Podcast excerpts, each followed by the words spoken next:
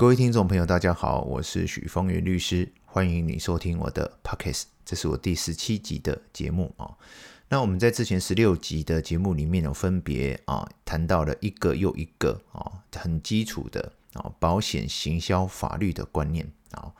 那在接下来的节目里面，我会慢慢的运用一些实际具体的案例啊，因为我们学了那么多。呃，法律的这些观点以后啊，它就像一个拼图一样，这个观点必须要套进去具体实际发生的案例，你才有办法达到答案。好，那如果你单纯学习案例，却没有这些基础的法律观念，那你只是见树不见林。好，那如果你只有法律的观点，却没有实际案例的操练，那就是见林不见树啊。所以我们在学习法律基础理论的这些。啊，知识点啊，要握在手上，也要握住另外一个，就是法院实际的具体案例的判决。好，那在今天要谈到的这个判决呢，其实是我在很久以前就已经观察到它可能发生的一个风险。但是呢，当时还没有具体实际的案例啊，所以呢，这个风险呢，也就是放在我的心里啊。但是现在已经有具体的法院的判决案例出来以后啊，而且我发现这个判决一出来之后，包括法院、包括国税局、包括金管会、保险局，几乎采取同样的见解啊。那既然采取了同样的见解的话，就代表它几乎是个通说了啦。那这个在对未来大家在行销保险的过程当中，或者是保护在投保保险的过程当中，他都必须要非常注意这个重要的点哦。那这个点到底在讨论什么呢？他其实讨论的关键点就是啊，就是当遗产的继承人呐，跟保险受益人呐，不是同一个人的时候，它会产生一个利益的冲突。好，我知道这样子提出这一个争点有点抽象啊，就是遗产继承人。跟保险受益人非同一人的时候，它会产生利益的冲突啊？为什么呢？啊，因为遗产税是谁在缴的？啊，是继承人缴的。可是保险受益人如果不是继承人的时候，他可以领保险金，但他却不用缴遗产税吗？哦，还是说在这种情况下，缴遗产税的人就可以领取保险金呢？啊，所以大家就会发现说，当遗产继承人跟保险受益人不是同一个人的时候，会产生利益冲突。那在绝大部分的正常情况下，其实通常受益人就会是继承人。好，受益人通常会是继承人，通常啊，但是人类的文明发展就是会有非常多不同的一个可能性的结果。所以，我们来看这一个案子啊，这个具体案例就是。这个保单啊，这个老师反复跟大家强调，你在学习保险行销法律的过程当中，你一定要立刻抓出要保人、被保险人跟受益人三种人的关系，才有办法往下去探讨哈。这个 case 呢，他的要保人是姐姐，好，被保险人呢也是姐姐，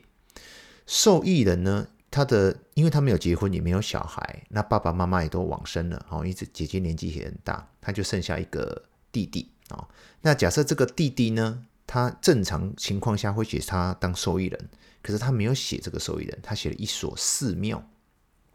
哦，他写了一所寺庙。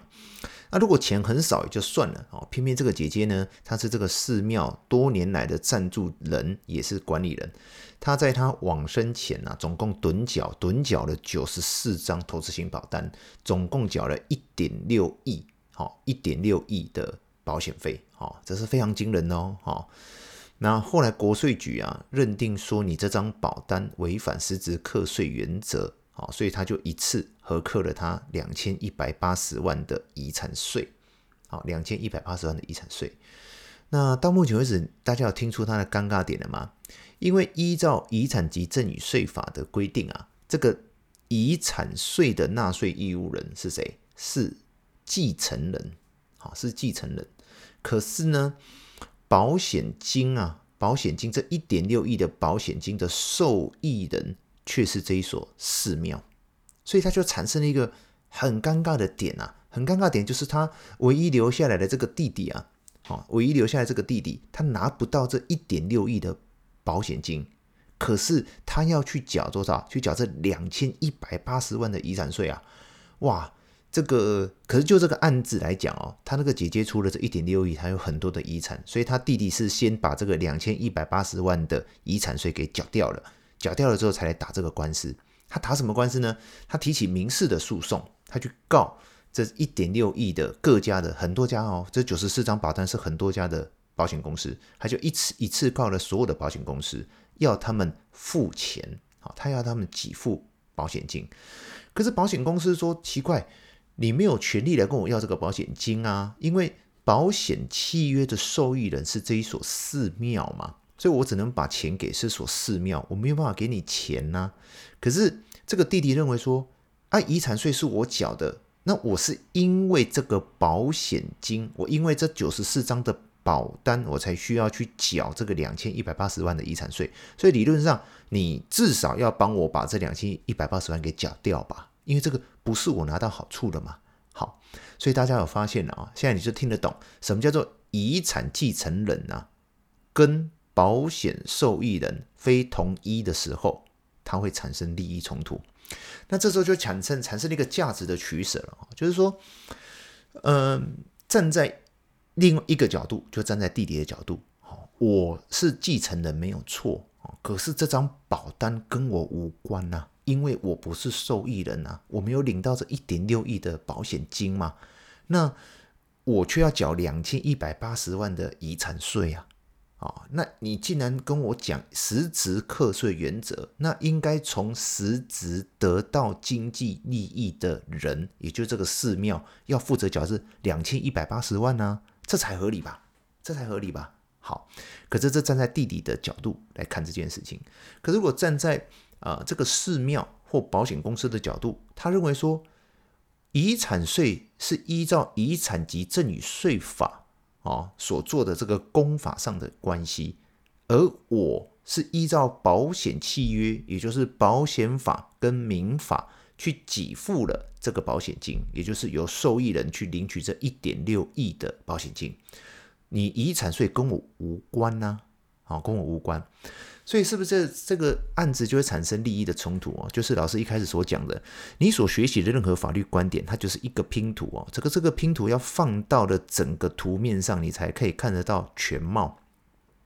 所以按照这两个点来讲啊，就是说，如果依照实质课税原则，如果最贯彻实质课税原则的话，理论上应该要由寺庙缴这个两千一百八十万的遗产税，因为这个多出来的遗产税其实就是因为这张保单嘛，啊，因为这张保单。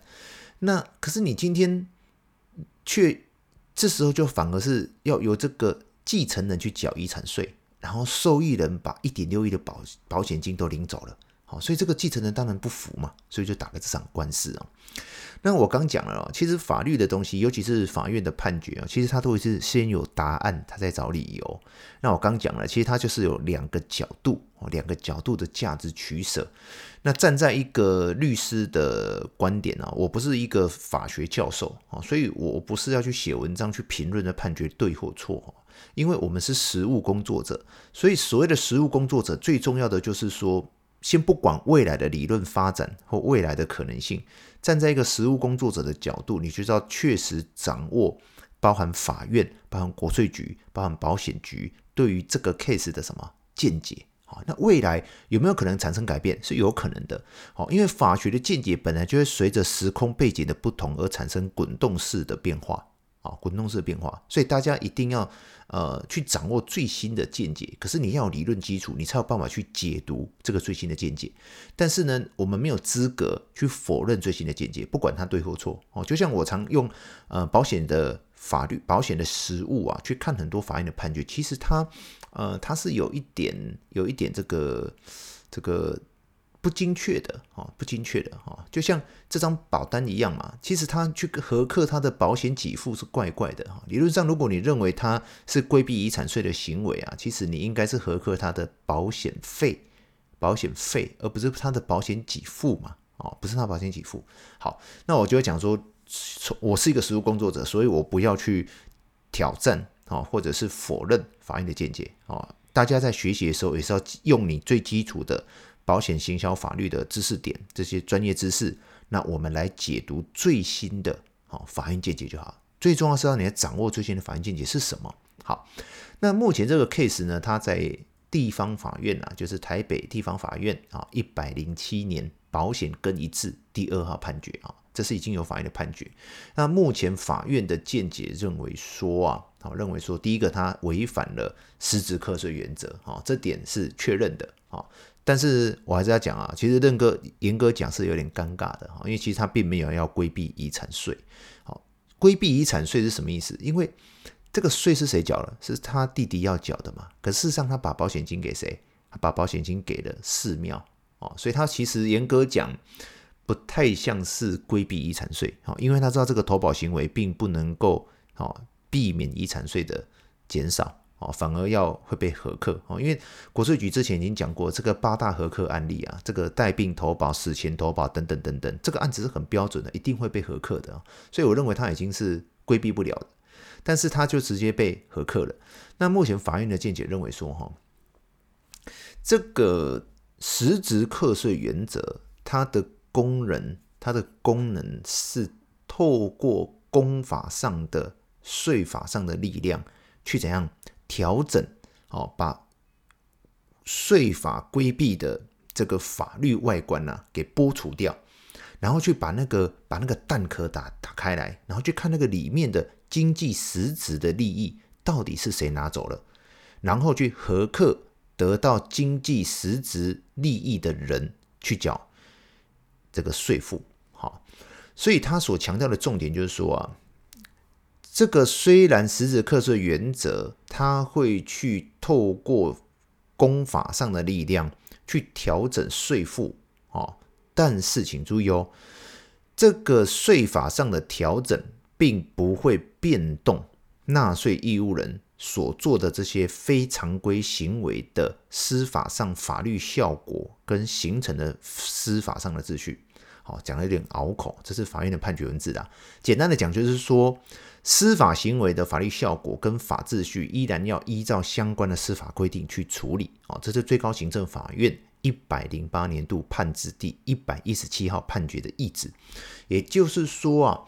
这个地方法院有引用了这个最高行政法院的判决意旨啊，简单的讲就是说，税负啊规避的这个行为的法律效果，仅给予税捐机关去按照实质经济利益的归属去核课，但当事人所为的法律行为并非当然无效啊，这个实质课税原则的存在，并不会去调整或变动。哦，司法秩序的效果，这个“私”是私人的“私”哈。简单的讲，就是说，它是一个公法上的法行为，它不会去影响司法，哦，就是些民法、保险法的实质上的权利。好，讲了这么拗口的东西，我回归用一句白话文就把它讲完了啦。简单来讲，就是实质课税原则，好，实质课税原则只处理他要处理的遗产及赠与税，但不管。你的保险契约还是有效的啦，这样大家有听懂吗？就是我透过实质课税原则，只是把遗产及赠与税，好，我要核课这件事情搞清楚，但是你的保险契约还是有效的。回到这个案子的结论，就变成什么？就变成说啊，这个弟弟还是要去缴这两千一百八十万的遗产税，这件事情是没有问题的，因为已经透过实质课税原则去调整了，但是。按照保险契约还是有效的哦，这个保单还是有效的哦，这个受益人就是寺庙，所以寺庙会拿走那一点六亿的保险金额。好，所以结论就是这样。好，那你不要问我对还错，因为我刚讲过了，这是一个价值取舍，看你是你要站在弟弟的那一边，还是要站在寺庙跟这个保险公司这边啊。所以结论就是这个弟弟要缴税，但拿不到保险金额，保险金额就交给了寺庙啊。那我讲一下，偷偷说一下呢，其实这是有点尴尬的。我刚讲了，实质经济利益是谁获得了？其实是寺庙嘛，啊，其实是寺庙。所以严格讲，如果你要确实落实的实质课税原则，理论上是寺庙去缴啊。但是回到我们这个 case，我讲过了，我们是实务工作者，所以目前实务的见解认为，好，遗产税还是由继承人去缴哦，因为依照遗产及赠与税法，继承人就是纳税义务人。纳税义务人并没有保单的受益人呐，好，所以这个实质课税原则的结果就是继承人要缴这个规避税负的这张保单的遗产税，哦，就是两千一百八十万，但寺庙就可以拿走一点六亿的保险金额，这是目前的见解。啊，未来会不会改变？哦，不知道，因为我讲了未来的价值取舍的判断不同的时候，就会产生改变。就像老师在前几集所提到的，保单可不可以强制执行啊？这个问题事实上是会产生。时代的变动的，好，时代的变动，好，要知道答案，请回去看我的前面几集的说明哦。那这个案子当然立刻一定会金额这么的高，一定会打到高等法院的。所以到了高等法院之后啊，高等法院是维持一审的判决，但高等法院呢，他非常的好心哦。其实我要讲就是一审判决的时候，他早就已经有引用最高行政法院的判决意旨了，也就是说。最高行政法院的意旨很简单，实质课税原则只只处理公法上的税负问题，它不处理司法上的这些保险给付的问题。好，所以到了高等法院，它维持了地方法院的判决，但高等法院多做了几件事情。第一个，他函询了金管会保险局，好，他问应该怎么处理，他也函询了台北国税局。那我跟大家讲的结论就是啊，金管会保险局很明确的告诉你说啊，他说。虽然实质课税原则去核课了这个税负，但保险事故发生后，保险公司依然要履行给付保险金的义务，不受稽征机关核课遗产税之影响。简单的讲，就是说你还是要付保险金给谁？给寺庙啊。那台北国税局说啊，台北国税局说，这个这个寺庙领取保险金的这件事情是基于保险契约而领取的。跟遗产税无关，好，无关，这是国税局的函复。所以大家有没有发现说啊，不管是啊最高行政法院、高等法院跟地方法院、保险局、国税局，大家统一的见解就是认为，实质课税原则只处理公法上税负的调整，也就是我们现在在处理的遗产税。好，谁要付遗产税？要多付哪些遗产税？他只处理这个事情，但是是司法上的法律行为，包含保险法、包含民法的问题，他不处理。也就是说，该谁缴遗产税，依照遗产及赠与税法，谁是纳税义务人，我就找谁负责。但保险受益人还是依照保险受益人的身份可以领取这张保单。这个是目前的一个通说见解啊。那这个大家有必要知道哦，因为。在现在这个时代，哈，受益人没有写给法定继承人的几率越来越高。哦，可能写给同居人，可能写给寺庙，可能写给慈善团体，那就会产生这样子的一个规划上的问题哦。那我们保险从业人员在进行这样的保单规划的时候，你一定要知道这样子的最新见解，否则哦，大家去想象这个场景哦，你当时规划这个保单呢，你规划完了之后，其实你接下来要面对的是谁？面对是他继承人哦，是他继承人。那呃，这个第三人的这个不管慈善团体同居人，他会领到这个保单，你也要面对他，所以他会有很多利益上的冲突、价值的取舍，这是保险从业人员在进行这个规划前，他一定要理清楚的。好，甚至有没有办法事前做一点什么样的大家的协调或安排？好，这个就考验大家的智慧，这个我就不多说了啊。但是你。至少你在一开始的时候，你就要有这样子的风险意识，哦，有这样子的利益冲突的意识，你才有办法在进行规划时候比较妥善以及圆满啊啊！以上是老师在今天来跟大家分享这个最新的非常重要的实务见解，哦，那希望对大家有所帮助，那谢谢大家。